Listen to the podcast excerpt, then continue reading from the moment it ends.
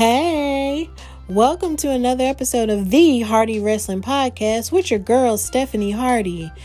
Thank you for tuning into this new episode. Um, I hope and pray everything is good with you.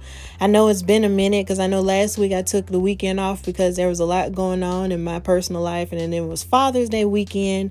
So I had a lot of hanging out and a lot of time spending to do with my fam and all that. So it was a good weekend, but now I'm back because there's so much going on that I have to discuss and I want to discuss in this episode. There's matches and reckonings and all kinds of crazy stuff going on. So um, I'm going to get into it with your regular news and gossipish. I'm going to um, tailor my wrestling fan story time to talk about everything that's going on with the speaking out um, reckonings and allegations and all of the above. And then I'm going to talk about what happened on the weekly programming. So sit back, relax, and listen to this new episode of Hardy Wrestling with your girl, Stephanie Hardy. I miss y'all.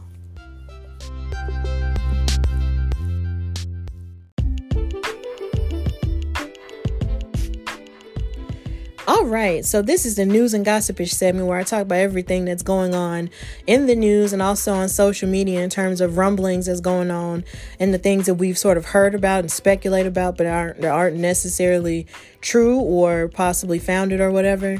So we're gonna start um, with the fact that Nine years ago today was the CM Punk infamous or famous, depending on who you ask, pipe bomb promo that he um, put on the WWE in 2011.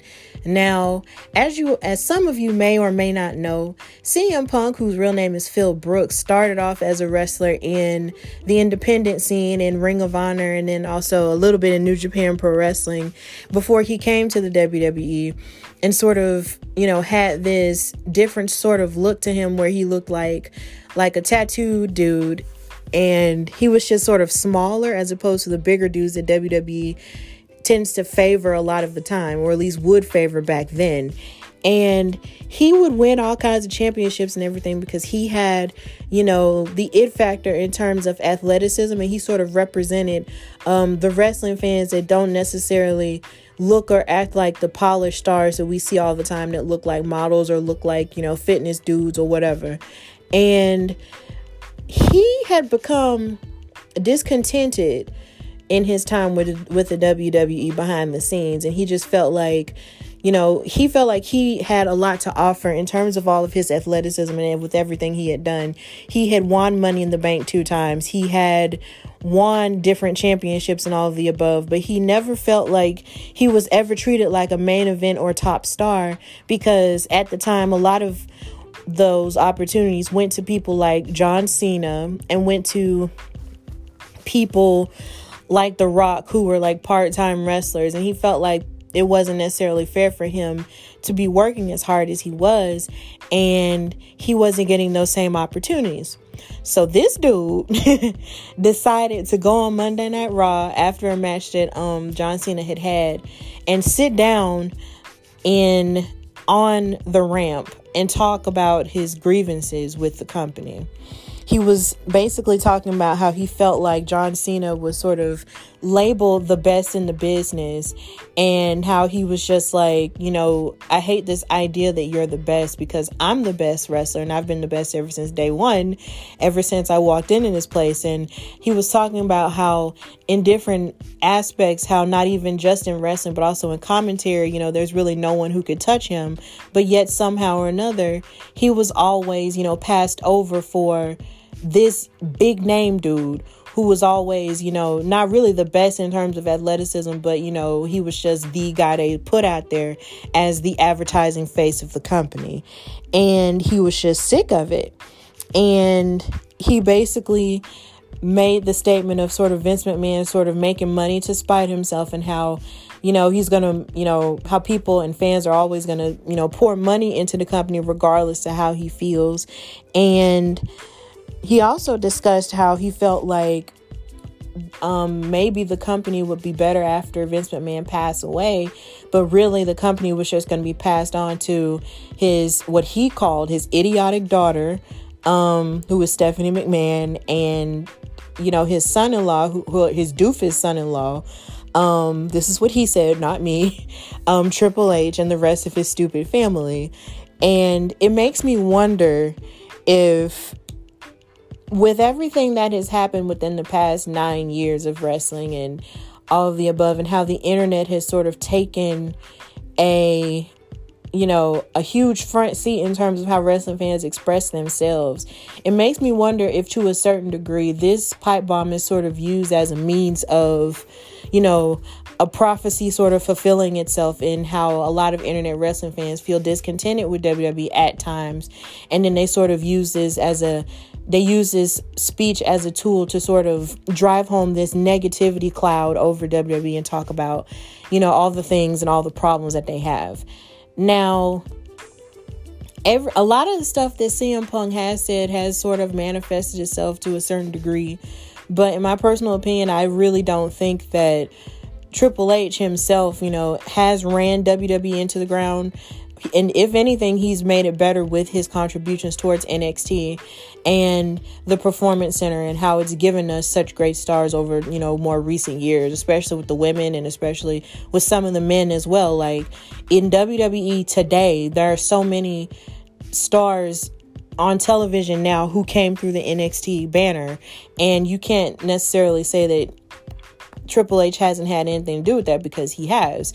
And for all of the hangups that people try to put on WWE, there's still so much stuff that they do great as well. So, um, since then, of course, CM Punk is no longer with the company. He left in 2014 and he has gone on to star in about, I believe, two movies and he's also gone on to write for Marvel Comics and he's also and he's and he also used to be on WWE Backstage, which they're not really doing as a weekly programming show anymore because that got canceled this week um, because of um, the crisis and how it's sort of affecting jobs and everything.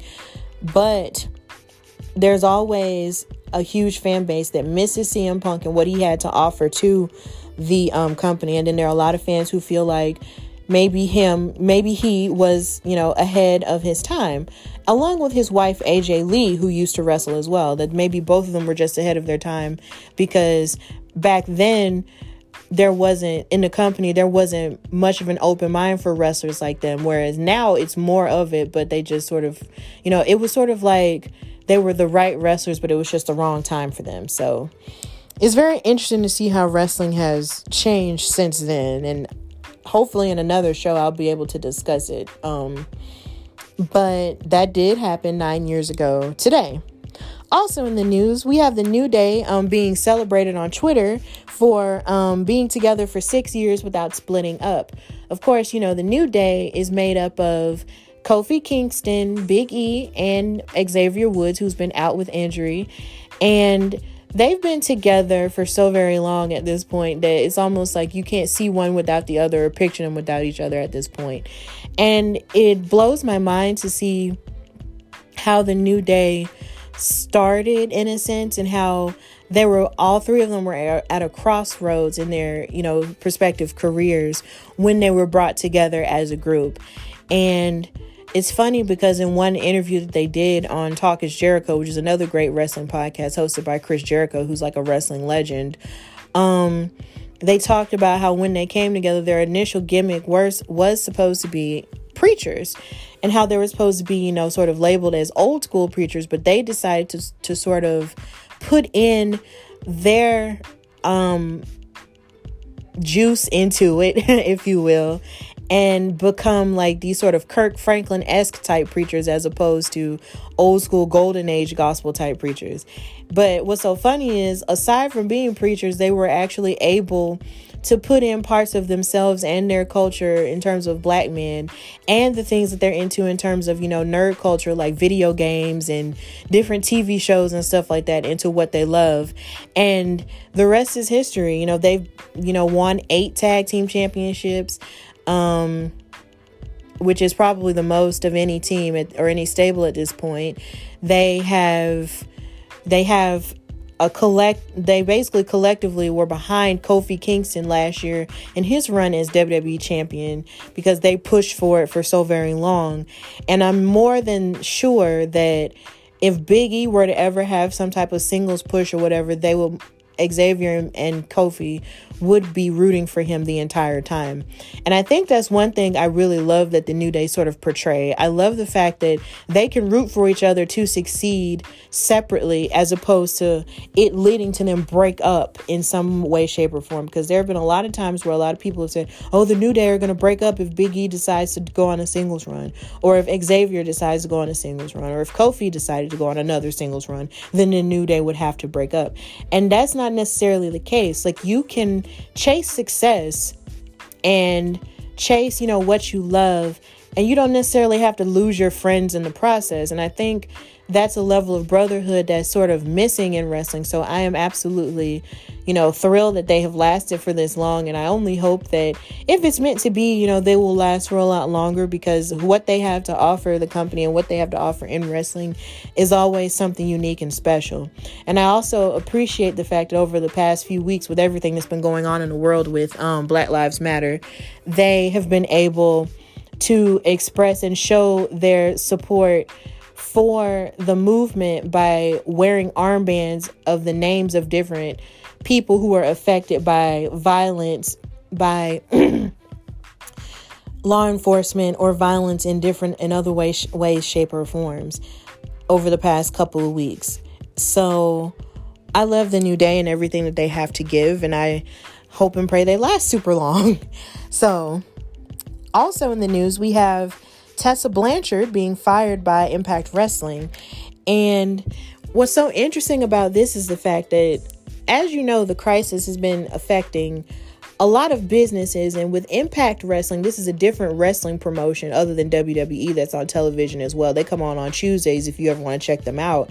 They have basically been on a standstill in terms of their filming but once they started filming again, Tessa Blanchard, who was their world champion at the time, wasn't shooting footage for them to use as she was in Mexico or or something like that. And because she didn't shoot the footage, Impact decided to go ahead and let her go even though her contract was set to was was up in a few months. They decided to fire her and just strip her of the world title because of course you can't be the You can't be the world heavyweight champion and not participate in what the in what's going on on the show now that the show is back up and running. And what's so weird about it is she's generated some interest in other promotions now that she's, you know, out of impact. But I wonder if they're thinking about the big picture in terms of hiring her after allegations came out earlier this year of her possibly being a racist in a match because there was one black female wrestler, and I can't remember her name right now, who basically tweeted around the time that Tessa was up, was basically supposed to wrestle for the world title in Impact Wrestling against Sami Callihan. This black female wrestler mentioned that she was wrestling a match with her or saw her wrestling a match with another black woman and she called her the N word and spit in her face. And this caused a huge uproar amongst a lot of female wrestlers who came out and said, mentioned different moments where they wrestled Tessa Blanchard and she wasn't exactly as nice to them either. And it's so sad because Tessa is really talented. She is the daughter of Tully Blanchard, who was one of who was a part of the legendary Four Horsemen with Ric Flair and Arn Anderson. And it's just like who in the world, you know, it's like you want to believe how you want to believe that she's so very talented and all this other stuff and you have all these dream matches dreamed up in your mind. But I'm wondering if any of these companies will want the firestorm that will come with hiring her in the midst of all the stuff that's going on with um, Black Lives Matter and all that other stuff. Like, how in the world can you hire this person who is accused of racist behavior, you know, and in the midst of all this mess? Like, it would be a social media crap storm, but we'll just wait and see. And finally, in wrestling fan news, we have The Undertaker in his retirement after 30 years in the business. Now, on the WWE network, they were showing a documentary of sorts that was sort of patterned after, you know, ESPN's The Last Dance with um, Michael Jordan and the Chicago Bulls. But it was centered around The Undertaker and how he's been able to sort of push forward and wrestle, you know, his matches maybe once or twice a year um, as he's grown older and how he balances that with his family life and what and how there's so much mystique around when he's supposed to possibly retire and all of the above. Well, in the final episode, he announced that he feels that he wrestled his last match, which was this eight, which was this past April at WrestleMania against AJ Styles in the Boneyard match. And with that being said, it's come out in a sense that he has basically said that this is it, like this is my last match, I'm finished. And it was kind of surreal to hear because for the longest time, a lot of people really thought that his match with Roman Reigns was going to be it because he took off his because at the end of that match he had lost that match in Orlando and he had took off his hat and he had took off his jacket and left in the middle of the ring and you know kissed his wife Michelle McCool and you know hugged his child and then walked off and you know was lowered um into the into the ramp after the match was over with his fists in the air. And a lot of people cried and stuff and thought that that was the end. But as it turns out, it wasn't the end, and he wound up wrestling a couple of more matches, you know, in the in the past few years. And he sort of struggled in the documentary. He mentioned how he was struggling with figuring out which match was going to be it for him, you know? And the and he mentioned how he wanted to wrestle against AJ Styles because he felt like, you know, he was one of the best in the business, which is true. So he went to AJ, talked to him about, you know, wrestling this boneyard match, and it was one of the best theatrical matches anyone has ever seen. Um, period. And then, you know, if you've watched WrestleMania, and if you haven't, I suggest you watch it, you know, to see what, you know, thematic wrestling can very well be and how it's at its best with that match. And while I was watching that match, I felt like that was it because he sort of rode off on a motorcycle and it felt like in this match he was able to combine, you know, Ministry of Darkness and Magic Undertaker with his biker taker, you know, persona that he had sort of like during the late 90s and early 2000s. And he rode off into the sunset and you know he had the undertaker logo on the barn. So in my mind that felt like the end. That felt like him riding off to the sunset but there was no confirmation until the documentary came out and the, he said what he said and on SmackDown yesterday, they were able, they paid tribute to The Undertaker, you know, at the beginning and the end of the show. And I'll talk about that more um, later on. But 30 years in the business is a long time. Like he started wrestling in 1990. This is 2020. So I respect him so much because if you think about wrestling, if you talk to people who aren't necessarily wrestling fans, who are diehard wrestling fans, you know, they'll mention two people to you. They'll mention Ric Flair or they'll or they'll mention well three people rather. They'll mention Ric Flair, Hulk Hogan, or The Undertaker. And he was so popular in terms of wrestling lore that you couldn't ever picture wrestling without him. And, you know, his dedication and his consistency with the business will always be something to cherish and hold on to. So I wish him, you know, Godspeed in his, you know, next journey in terms of retiring and in terms of chilling out. And I also wish him luck in sort of teaching the future because there was some, you know, footage of him in the documentary going back to the performance center and talking to these big guys, you know, in NXT who are finding their way, you know, in wrestling as well. So I wish him the very best in that. Um, and in whatever he decides to do. And I thank him for his contributions in my life because I was actually able to see one of his WrestleMania matches with Triple H in Atlanta. And yeah, thank you, Undertaker. Thank you, Mark Calaway. Thank you for everything that you've done. And thank you to Michelle McCool and his other children for sharing him with us, you know. So, yeah, that's all that's going on in news and gossipish. And now we're going to move towards wrestling fan story time where I speak about the speaking out movement that has taken place. Stay tuned.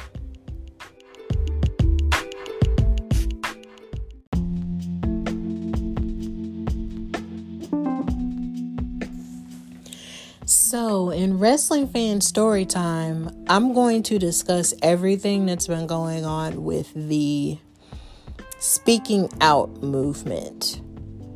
Now, since I was on break last weekend, I got to see a lot of it explode all over Twitter, where there were so many women and men as well who talked about different stories where they had been touched inappropriately or forced or forcibly put in situations where they were sexually abused. And it broke my heart because in wrestling there is so much positivity or at least it's done so much for me in my own life and even with it have done as much as it has done in my life it's just the fact that you have some dark components of it just like you have dark components of anything in life everything isn't, you know, sunshine, rainbows, and unicorns. But last week to watch the to look at the numerous stories that I read where women were women and men were placed in situations where they were abused by people who they looked up to or abused by people, you know, who they wanted to just work with just made me sick to my stomach because it just goes to show you the power dynamic that people have over people isn't just relegated to the workplace and in offices or the or even at home. It's also in the wrestling business as well. And honestly, what I would just like to say is if there's any female or male wrestler who feels like, you know, they've been inappropriately, you know, dealt with in any way, shape, or form, they can always either come to me or come to someone um, who will be open to listening to what they have to say and fighting for their voice and fighting for their justice.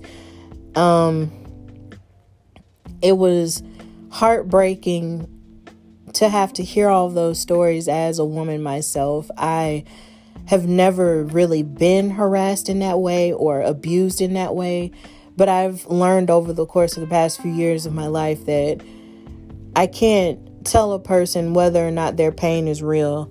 I can't invalidate their experience. The only thing I can do is just be a person who will listen to them and be someone, you know, who they can come to if they need someone to fight for them. And I've had wrestlers on my I've been I've been blessed enough to have wrestlers come on my show and talk about their experiences in the business. And I hope to have more wrestlers come on my show, more referees come on my show, or anybody come on my show. And if there is something that they want to discuss in terms of that, in, t- in terms of that subject, they can discuss it if they want to. But if they don't, then that's fine as well. But honestly, this is not a show that's ran by a person who is okay with anyone being abused in any way, shape, or form. I don't have any excuses or any room for people in my life who seek to abuse people with their power or with their fame. Like as I appreciate the fact that some of these that some of these men and women have come out with their stories because there has been a huge reckoning with it. Like some of them have been ran off social media, some of them have um apologized for their past behavior and for things that they have said, like with the Sammy Guevara situation and what he said about Sasha Banks. I won't repeat it. You can just Google that. Um, but it won't be repeated on this show. And just know that what he said about her was just absolutely reprehensible. And, you know, you know better. And if you know better, do better. So these women and these men sacrifice themselves day in and day out for our entertainment. They come on television and fight whatever it is they're going through personally to come on television and entertain us or go to live shows and entertain us for you know us to escape and go to another world because of and to, and to escape anything that's going on in our regular lives and these people deserve nothing but the credit and the love and every piece of blessings that they deserve for doing that type of thing. They shouldn't have to fight all of these battles involving people not knowing how to deal with them or people not knowing how to see them as equal human beings you know, as they're, you know, fighting for the right to be able to do their job correctly and all of the above.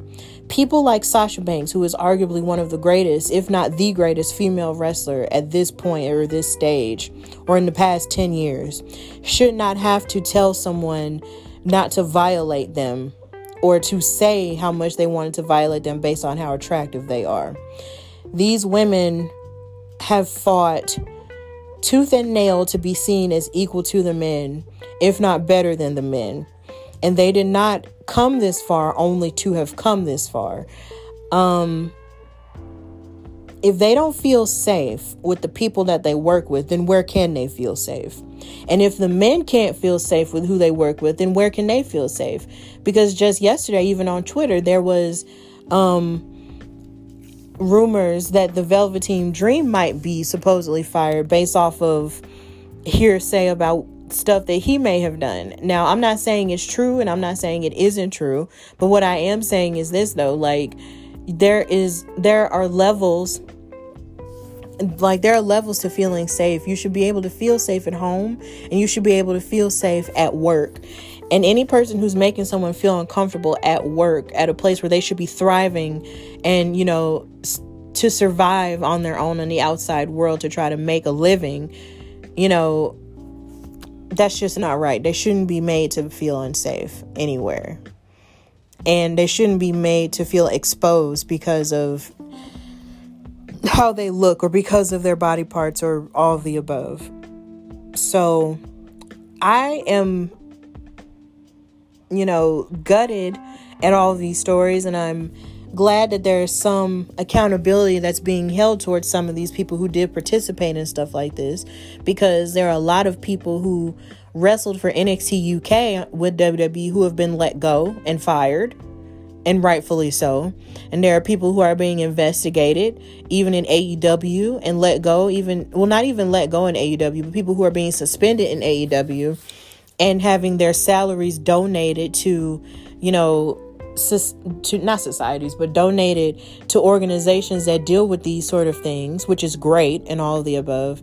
But it starts at home. We have to we have to start teaching our kids that it's not okay, you know, to make someone feel bad about themselves based off of how they look or based off of what you know what they believe or stuff like that like it starts at home and if you aren't acting right at home and if you're not being taught to act right at home then of course you're going to go out in public and say stupid stuff that you're not supposed to say so I'm glad that these men and women spoke up and said what they said. I'm glad that many of their colleagues in wrestling decided to make them feel safe in speaking out, you know, and telling their stories. And I hope that it could continue in a healthy way in which people is using people are using this hashtag to sort of tell the truth about what's happened to them so that people can be held accountable for it so that we can create a safer environment for our wrestlers to thrive and be who they are meant to be and be who they are called to be.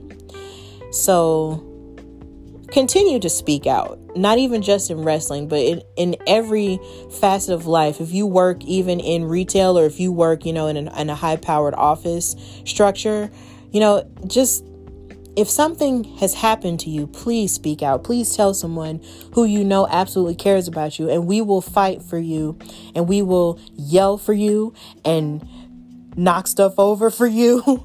um, just continue to speak out so that so stuff like this won't have to happen anymore. And that's the end of wrestling fan story time. Speak out, y'all.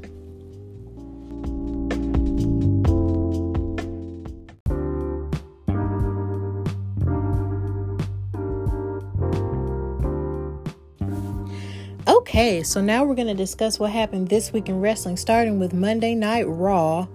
Something interesting that's been bubbling is the fact that Lana is now getting a divorce from Bobby Lashley because Bobby Lashley hooked up with well he well he didn't hook up, let me not say that. He basically chose MVP to be his new manager, which made him get more focused and basically go for a title match with Drew McIntyre, who's a champion. And of course he lost at Backlash and because due to Lana distracting him or whatever. And last week, um, MVP called Lana a thought on national television. I thought that was really like the craziest thing ever. But um basically Lana and Bobby Lashley broke up. So in the midst of that, Lana has now um become the manager of Natalya. And it's pretty interesting because they haven't really discussed fully really why they've connected, but I'm sort of here. I'm kind of here for Lana being a manager for a woman wrestler as opposed to her being a manager for a dude at this point because it seems like she's always a manager for a guy. Um, and she was like that even with her husband Rusev, who's no longer with the company. So I'm really interested to see what how they're going to explain them hooking up. But either way, Natalya had a match with Liv Morgan, and Natalya won the match under nefarious means. And what kind of upset me about that is the fact that they have so much potential with Liv Morgan to do so many different new things with her because she's so very talented and her athleticism has gotten considerably and immeasurably better since she's come back and all of the above. But I just don't feel like they really have her in the right story. But it's looking like that might change because she was backstage and Ruby Riott, who was like her former best friend in the Riott Squad or whatever, actually tried to talk to her and tried to figure out what was wrong, but Liv didn't want to hear it and she didn't trust her. So I'm very intrigued as to where that storyline is going to go. Also on Raw with the women, you had the women's tag team champions, Sasha Banks and Bayley, who's also the SmackDown women's champion, come on and talk about how they basically sought to be on a tear for the week and everything. So basically, um, they had a match with the Iconics, who they've been going back and forth with um, in their rivalry as a tag team unit, because the Iconics really do want to win their women's tag team titles back. But it seems like they're going on this um, Bayley and Sasha Banks tear, which is great because they're talented and everything. But it's pretty funny what happened afterward because they won their match and the match was good and everything but now it led to Sasha challenging Asuka for her Raw Women's Championship after um after Asuka won her match against Charlotte Flair on this show as well, which was very surprising because as of this point, Charlotte of course had always beaten Asuka ever since WrestleMania two years ago where they fought and Asuka lost her undefeated streak and the SmackDown Women's title to Charlotte and stuff.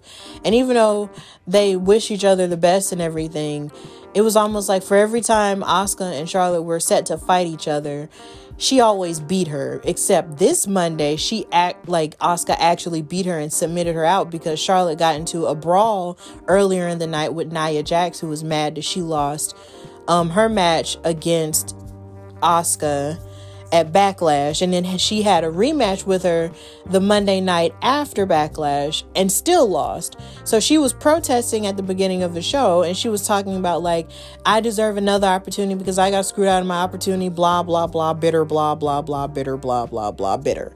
So, so Charlotte interrupted her, and then they were basically, you know, catting back and forth at each other, and then they were fighting one another, and then Nia injured Charlotte's arm. But Charlotte, being Charlotte, was gonna go ahead and wrestle the match against Asuka anyway. And Asuka basically um used all kinds of submissions and everything to attack Charlotte's arm and Charlotte literally tapped out to Asuka, and she looked really sad about it. And then when they showed her backstage sort of nursing her own wounds, Nia attacked her some more.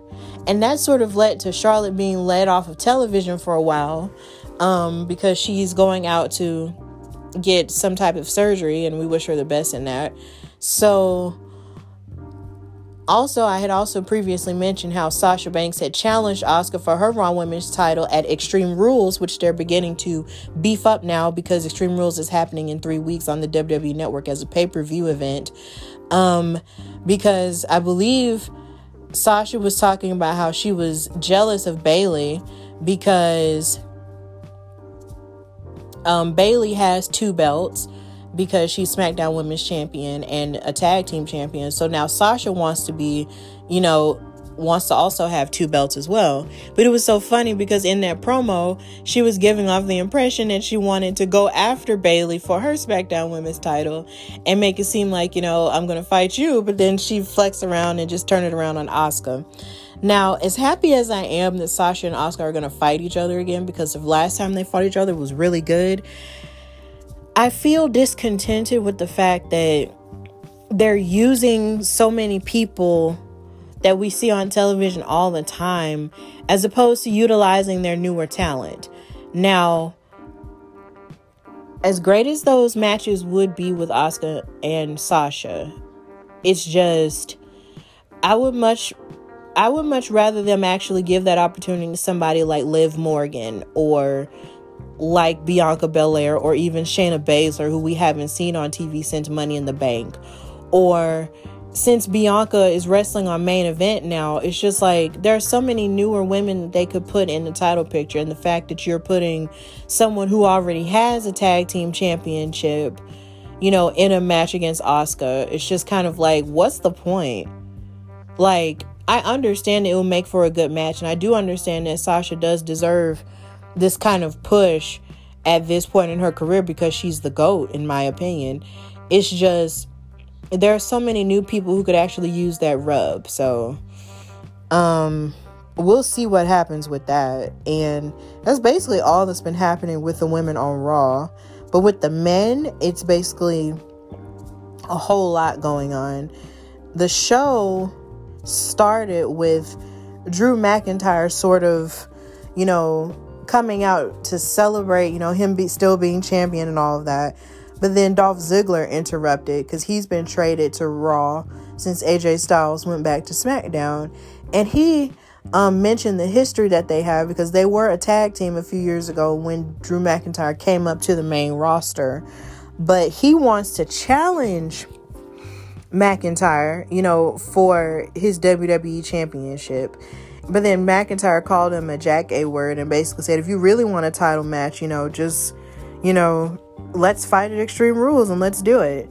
And it's cool to see Dolph Ziggler sort of do this, go after the WWE Championship simply because of the fact that he's always like, oh, it should be me. And, you know, he hasn't really gone after the title since Kofi Kingston had it. And he's so very talented. He's been World Heavyweight Champion before, if you remember his cash in. Um, all those years ago, Jesus Christ, all those years ago um, on Alberto Del Rio. But he has really had that much of an opportunity to hold a giant a big significant title like that one in such a long period of time and he and his athleticism is through the roof and he's just really an amazing wrestler and this is going to be cool to see you know him and Dolph you know tear it up at Extreme Rules. So that's going to be really interesting. And then the Street Profits fought the Viking Raiders after weeks of like all these different competitions with axe throwing and bowling and basketball and mini golf and all this other stuff and becoming the the Viking Profits or you know the Street Raiders or whatever you know and coming together and fighting ninjas they finally fought in a tag team match to prove which tag team was the best. And this match was really entertaining and really good. And one of my favorite parts of the match was basically how um, Angelo Dawkins and Montez Ford hit the um, cash out, and then Montez hit probably the greatest frog splash I'd ever seen because his airtime with that frog splash is so cool. And for those who don't know, a frog splash is like where you jump from the top rope and your body sort of curves, you know, it, it, sort of curves into a little bit of a ball, but then it opens up as you land on the wrestler on the um, mat and it's just really cool to see and to see you know the street profits retain was also a nice you know bump up for them because when it when the feud with the Viking Raiders started, the Viking Raiders were basically saying anything you could do, we could do better, you know, and we're the better tag team. But this proves that the Street Profits really does have staying power as a tag team. And it also doesn't hurt that Raw and SmackDown both have black tag team champions. So hey, haha. But after that, um, Zelina Vega led, you know, as the Street Profits were celebrating their win, Zelina Vega led Andrade and Angel, who have seemingly, you know, brushed their differences aside to attack the Street Profits, and then the Viking Raiders came to their aid. And Angel and Andrade want to go for the tag team titles now. And I'm not mad about that because I've got sick of watching them fight amongst each other. And I guess Zelina got sick of it too, so she got them together in some way, shape, or form. And now they're fighting for the tag titles. And I'm not opposed to that because they they have the makings of a good group. Um, but I was worried about them because it's like they put them together and then they started fighting and then they kicked Austin Theory out and then they kept fighting and it was just too much. So I'm glad this is going to be a different, you know, a different story for the Street Profits to tell and go after, you know, Andrade and Angel because they're really talented and they deserve to go after, you know, more titles and stuff if they're not going to do it separately as of yet. So that's going to be really cool. And then, of course, Edge and Randy Orton are still going on with their beef, and I'm tired of it. I'm so tired of it. Um, basically, Edge did a promo basically saying, like, you know, I see now I'm gonna have to go rated R superstar on you since you think, you know, you want to brag about being the greatest superstar ever after winning the greatest wrestling match ever and all this other stuff. And he was talking about how Randy Orton beat up on Christian, who isn't, who's like Edge's best friend of over 30 years. They basically started in a wrestling business together in Canada. And they're both retired. Well, no, Edge isn't retired at this point, but Christian still is.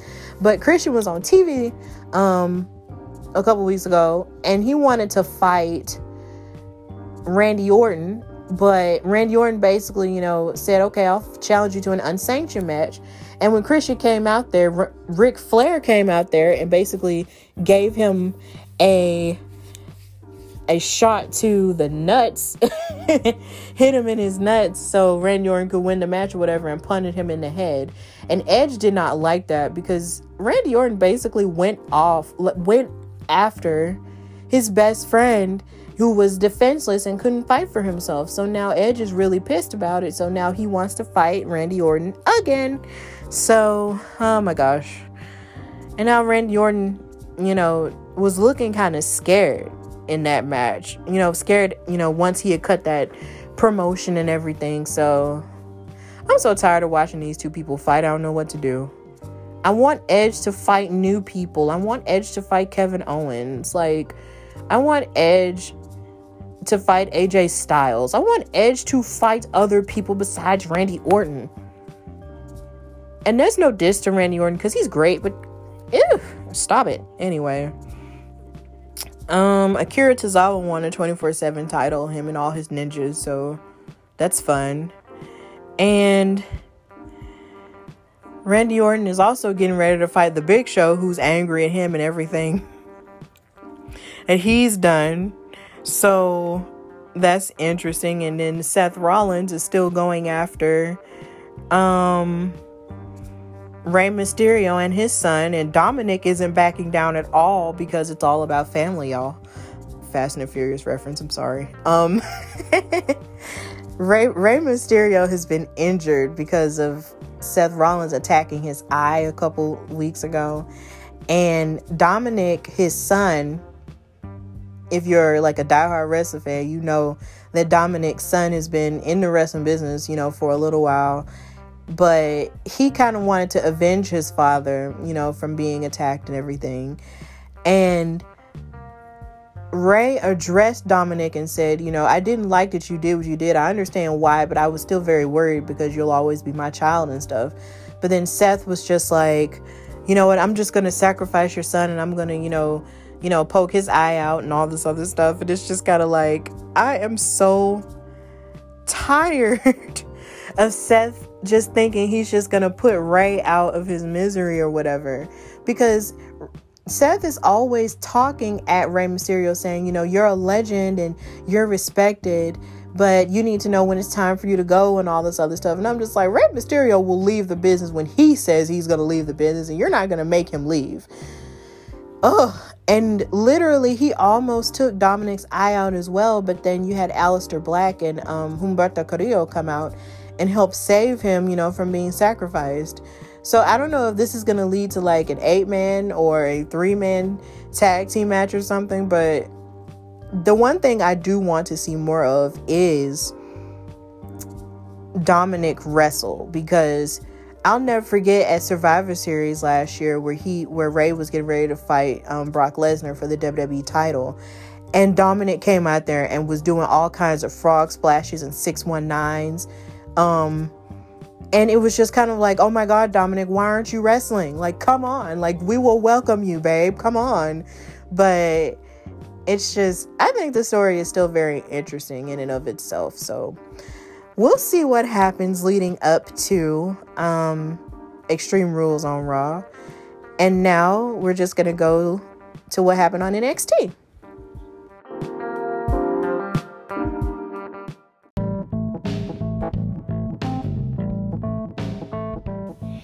All right, so we're gonna go to NXT. What happened on NXT? NXT, NXT, NXT. What Wednesday show? Okay, I'm sorry, y'all. Anyway, NXT. so with the women, we had Kayden Carter and Kacy Catanzaro, who are besties in real life, going up against Dakota Kai and Raquel Gonzalez, who are besties in real life, but they're bullies too. So you know they're bestie bullies. Anyway, they had a tag team match against each other. And one of the biggest surprises coming out of this match was seeing the athleticism and the aggression of Kayden Carter that I think we hadn't really been able to see a lot of. But I was really excited to see it from her because I've been a fan of her ever since, you know, she was um, named Lacey Lane um when she came to the Mae Young Classic a couple years ago and I was always interested in seeing what else you know she could possibly do. And it was really cool because her and um Kacy have this chemistry as a tag team which could lead to them getting you know opportunities at the women's tag titles seeing as Sasha and Bayley have been defending the titles in all three brands. So that's going to be really cool and interesting to see. Now Dakota Kai and Raquel Gonzalez have been have had a dominant foothold in the women's division ever since Dakota Kai decided to turn heel. And then ever since, of course, Raquel decided to align with Dakota Kai as she was feuding with Tegan Nox, who used to be her best friend. And they won this match this time. And after this match, I think Dakota wanted to challenge Io Shirai, who is the NXT Women's Champion at this point. And I think that'll be a good story to tell. You know, you have two very aggressive um, and talented women going against each other. So that'll be really cool. So we'll see if Gonzalez will play the X factor in that match. That is, if it happens. So that'll be interesting. Then also on the women's side, we had Aliyah um, versus Rhea Ripley. Aliyah versus Rhea. You know, it's cool to say. Um, lately Rhea Ripley has sort of been, you know, feeling some type of way because she sort of slid off, you know, her championship run. She wasn't able to win the title um, at Takeover in Your House, but she has been accosted constantly by Robert Stone, who's this manager guy who used to manage Chelsea Green, but Chelsea fired him, so now he's been sort of disheveled and acting drunk and crazy with torn up suits and everything. But he's trying to bounce back because he he's found Aliyah to be his pot to be his possible new client, and she's been trying to impress him. But he was also trying to get Rhea Ripley on his team. So now she's just like, no, get out of my face. And she's thrown him in the trash can like two times and beat him up. And basically, um, Ripley beat Aliyah with the riptide and everything, even though Robert Stone tried to distract um, and everything, but it just didn't work because Rhea Ripley is so smart and she's so, you know, aggressive and athletic. So that really didn't work. So now what they're going to do is have some sort of, I guess, handicap match, I believe, this coming Wednesday, where now if Rhea loses the match, she'll have to join the Robert Stone brand. And that's not going to work because Rhea Ripley is not a brand person. She's not a person that you can just stick in a man, you know, with a manager because she's her own woman. Like, that's not going to work out at all. And then her working with Aliyah, who's just kind of like, who has this sort of bougie, you know, character, that's just not going to work out. So we'll just see what happens. But I just don't think that's really going to work out that well this coming Wednesday. Also, um, what's coming this coming Wednesday is the fact since it's the week of Independence Day, they're doing the great they're theming this episode of NXT based off of the Great American Bash. Now, for those who don't know, the Great American Bash was this pay per view that WCW used to have, you know. And Dusty Rhodes, you know, rest in peace, actually founded that pay per view but WWE, of course, bought the rights to it when they acquired and bought WCW in the um, 90s and early 2000s. So now they um, have the right to use the Great American Bash however they see fit. So now NXT is going to be that. And then they've also announced a match between Sasha Banks and Io Shirai. And it's going to be a non title match, but you know, this is going to be a banger because. Um, Sasha Banks is the GOAT, and Io Shirai is the GOAT as well. So we got two GOATs fighting in a match against each other. You know, it's going to be amazing. So I'm ready. I'm ready, ready. Okay. Um, doing a lot of singing. And that's pretty much all that's going on with the women on NXT. Now, with the men, we had Cameron Grimes versus um, Damian Priest. And Cameron Grimes, he's okay. He's scrappy and all of the above. Like, he's okay. But I just hate how Grimes won over Damian Priest because I'm just wondering what exactly is the point of Damian Priest at this point? Because they were sort of pushing him to a certain degree, but I don't know if if in the grand scheme of NXT he's supposed to either put people over or is he just supposed to be this this big guy who is a bad guy but then he's a good guy again like he's he I don't know he seems kind of lost in the shuffle a bit and I want more for him because he's really big and talented and he's also kind of cute too. You know, he's a little bit attractive, you know, he's got a nice voice and all that. So I just I just want him to do more. And losing to Cameron Grimes just isn't a good look for me. So I don't know. Then we had Jake Atlas fighting Santos Escobar um, in the cruiserweight division because, as you know, well, if you don't know, Santos Escobar um, disguised himself as El Hijo de, del Fantasma and he wound up winning the cruiserweight championship tournament by beating Drake Maverick. Now, Drake Maverick wanted to challenge him, you know, for the title now that he's been hired back in the company and everything. But as he was challenging him, Santos Escobar um, had these two other masked luchadors attack him, revealing themselves to be Joaquin Wilde and Raul Mendoza. And they're sort of like doubling as well, they're not doubling, they're sort of like this new Mexican faction.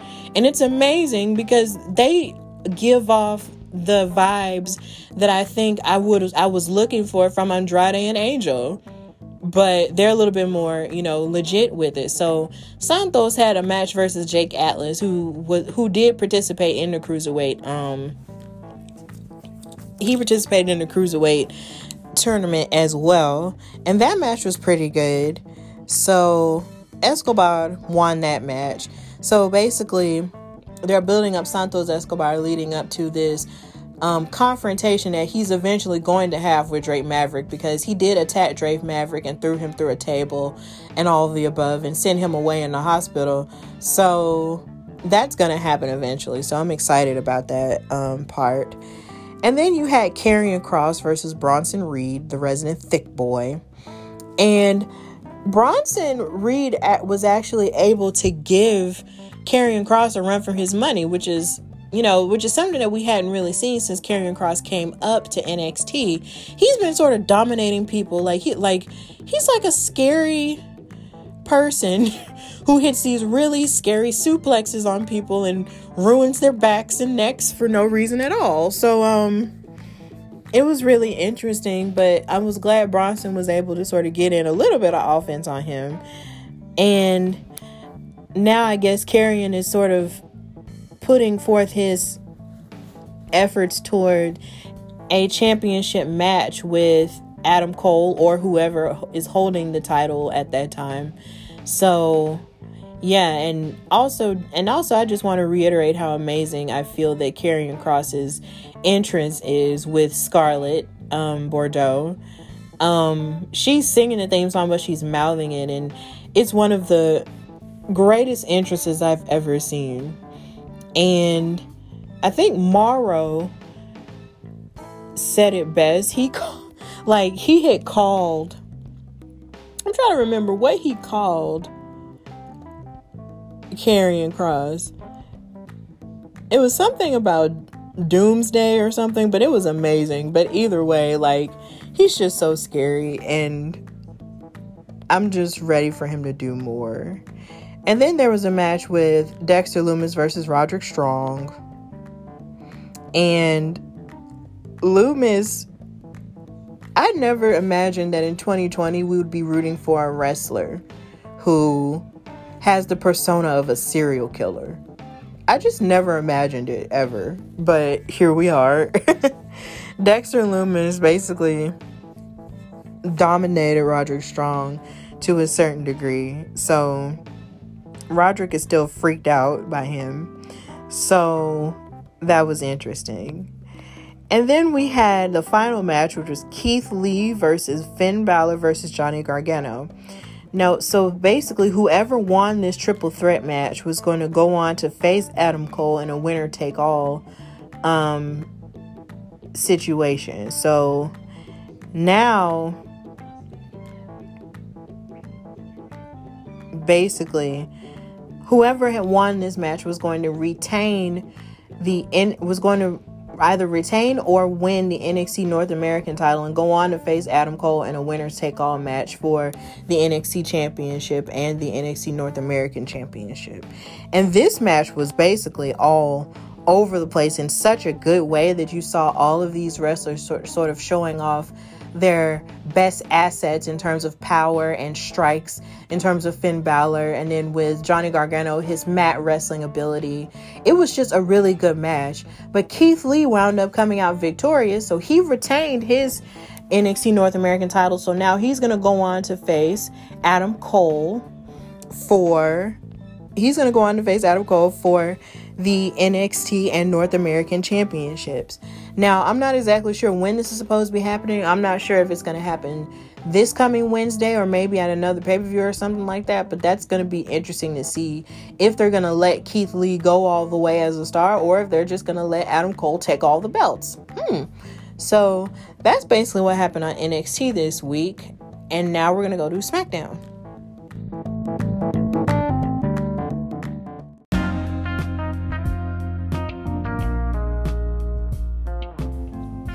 Okay, so now we're going to discuss what happened on SmackDown last night. And with the women of SmackDown, they only had really one segment and one match. You had Alexa Bliss versus Nikki Cross versus Dana Brooke versus Lacey Evans for the in a fatal four-way match for the number one contendership for Bayley SmackDown Women's title. And they of course she came out with Sasha Banks to watch the match on commentary and they were being loud and you know, heelish, which is bad guy ish, on commentary or whatever. And they were watching the match, and the match was pretty by the numbers. And what could you, and basically what you could expect from these four women in terms of their athleticism or whatever. And Nikki Cross came out the winner, and I thought that was really interesting to sort of see her um, and Alexa Bliss sort of come together, but then not come together at the same time because you're used to seeing them as a tag team mat as a as a tag team in matches, but now they sort of had to separate themselves and focus on the opportunity in terms of a singles um, title run. And Nikki Cross wound up being the victor, and I thought that was really great for her because she's never really gone for a singles title before. So I'm excited for Nikki in that aspect, but I was disappointed because there was no Naomi or Tamina, and they were in that segment last week where they were talking about um, how they were sick and tired of Bayley and Sasha running roughshod through the women's division, but they weren't anywhere in that match. So I'm just like, um, where my women of color at? Where they're at?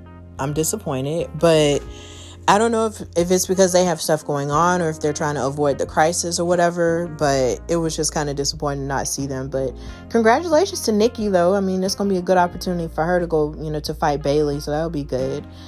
Um, and that's pretty much all that happened with the women on SmackDown. But at the beginning of the show, you had a montage paying tribute to The Undertaker because, like I said earlier in the show, he announced his retirement, you know, after 30 years in the business, and they showed this beautiful montage from the beginning of his career in 1990 at Survivor Series all the way to now with his match against AJ Styles, which they wound up showing um, for the first hour.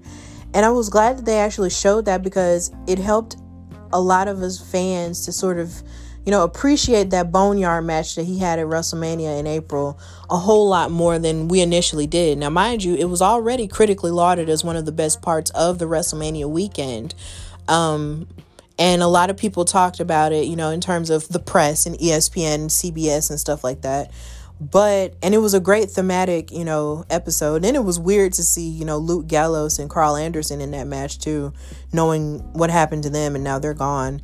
But it was beautiful it gave a new it gave me a new appreciation for the undertaker in the sense that he was able to combine all three parts of himself in that match with Mark Calaway and Biker Taker and Ministry of Darkness Magical Taker, you know, all in one match. And it was just really great to look at and to appreciate because this is really it for him. So I was glad they showed that match again, even though they showed it with commercials. But you know, what are you going to do? It's television. So that was interesting. And then you had, um, back in the normal swing of things of the show, you had the New Day and the Lucha House Party versus Cesaro, Shinsuke Nakamura, The Miz, and John Morrison. And on commentary, you had Corey Graves still beefing up Miz and Morrison's "Hey, hey, hey, ho, ho" song, which isn't popular at all, but somehow another he's acting like it's the greatest thing to happen in music since Thriller, but he actually said that, not me. Um, and then you had the New Day come out with their armbands paying tribute to Aiyana Jones and Tamir Rice, who are two young children who had their lives tragically taken away um, due to the abuse of power of um, law enforcement, and they're still doing their activist thing. And that match was amazing in the sense that Lince Dorado and Gran Metalik had an opportunity to show off their high flying skills, you know. And I feel like they're, and I've said it before, I feel like they're so underrated with what they've, you know, what they offer because so many people be like, oh, Lucha, they're just, you know, the dancing, you know, Lucha guys with the cool song.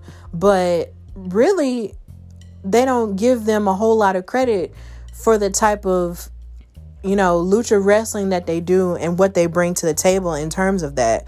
So they wound up winning the match after, you know, after the New Day got to fighting with Cesaro and Nakamura outside of the ring and backstage. So they wound up winning the match for them. And I thought that was really good, you know, that they got the win over Miz and Morrison in that way. So we'll see if WWE is going to prepare them for a tag title run. But it's looking like they're sort of going for Nakamura and Cesaro to be, you know, the new the new people to beef with the New Day right now, but we'll see how that goes.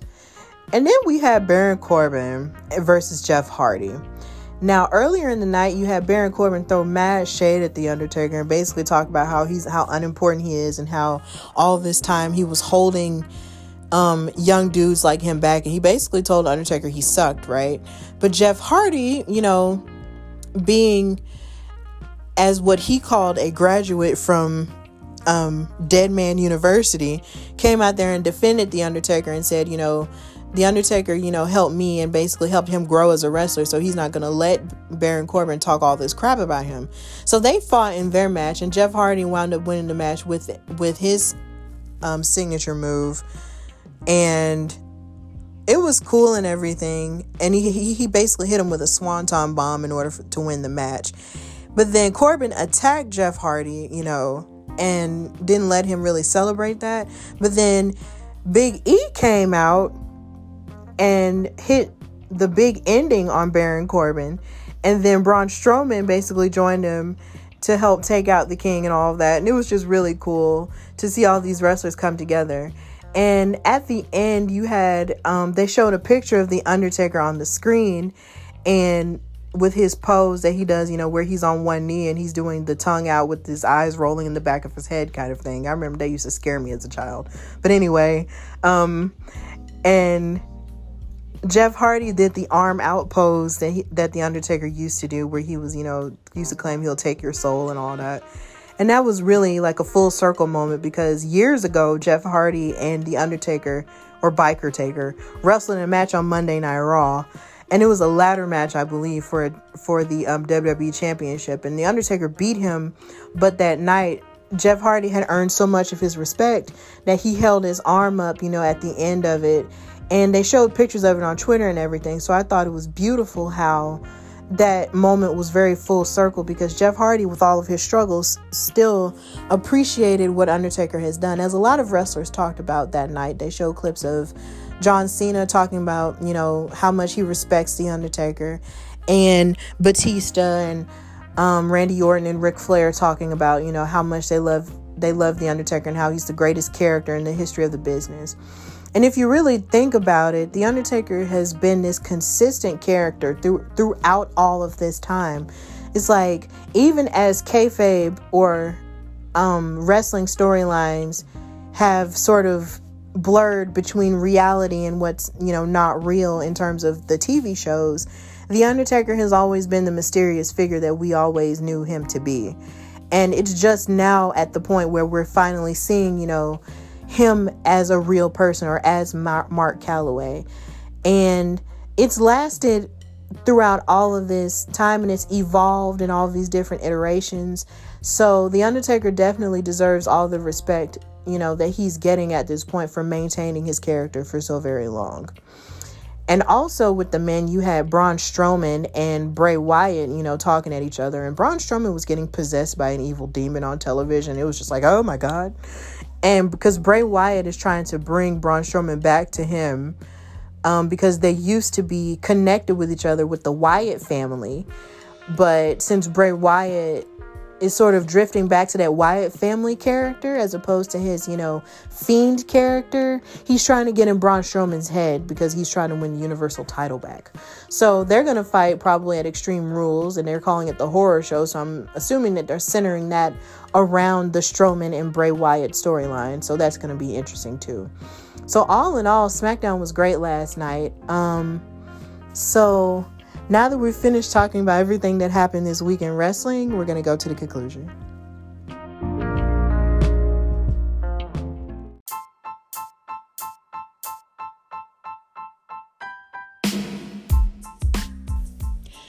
Okay, so thank you for listening to this episode of the Hardy Wrestling Podcast. And I also appreciate you if you listen to every episode. I um, I feel like I say that every episode, but I really do have to thank you because I'm so new to this and I'm just, you know, plugging through for every time and I'm just really working hard for this thing. So I really appreciate it if you've stuck it out with me all this time. And if you're new here, I hope that the content that I create will actually, you know, keep you here as a fan. So, what I would like to say is if you have any questions for me, if you want to follow me or ask me any questions, please know that you can follow me on social media platforms on Facebook at Hardy Wrestling Podcast, or you can just type in the title of the podcast, Hardy Wrestling with Stephanie Hardy. Or you can follow me on Instagram at Hardy Wrestling Podcast or on Twitter at Hardy WrestlePod. And you can also follow me on my regular Twitter, which is at Queen Steph Hardy. You can find it on the Twitter page for my podcast. And you can follow me on YouTube at Hardy Wrestling Podcast because every episode is posted on YouTube. And this one should be posted by at least tonight or um, tomorrow morning. And if you want to listen to me, you can listen to me on Spotify, iHeartRadio, like I said, YouTube earlier. Um, you can also listen to me on Apple Podcasts, on Google Podcasts, and basically just anywhere you listen to podcasts, you can find me there. And I just appreciate those who listen to me who are wrestling fans. And I appreciate, and I definitely appreciate those who listen to me who may not even be wrestling fans. For those who may have started out watching wrestling in their youth and pr- probably just fell off with it, or for those who don't watch wrestling at all but only, you know, want to know what's going on with it because I never really paid any attention before. I thank you for that.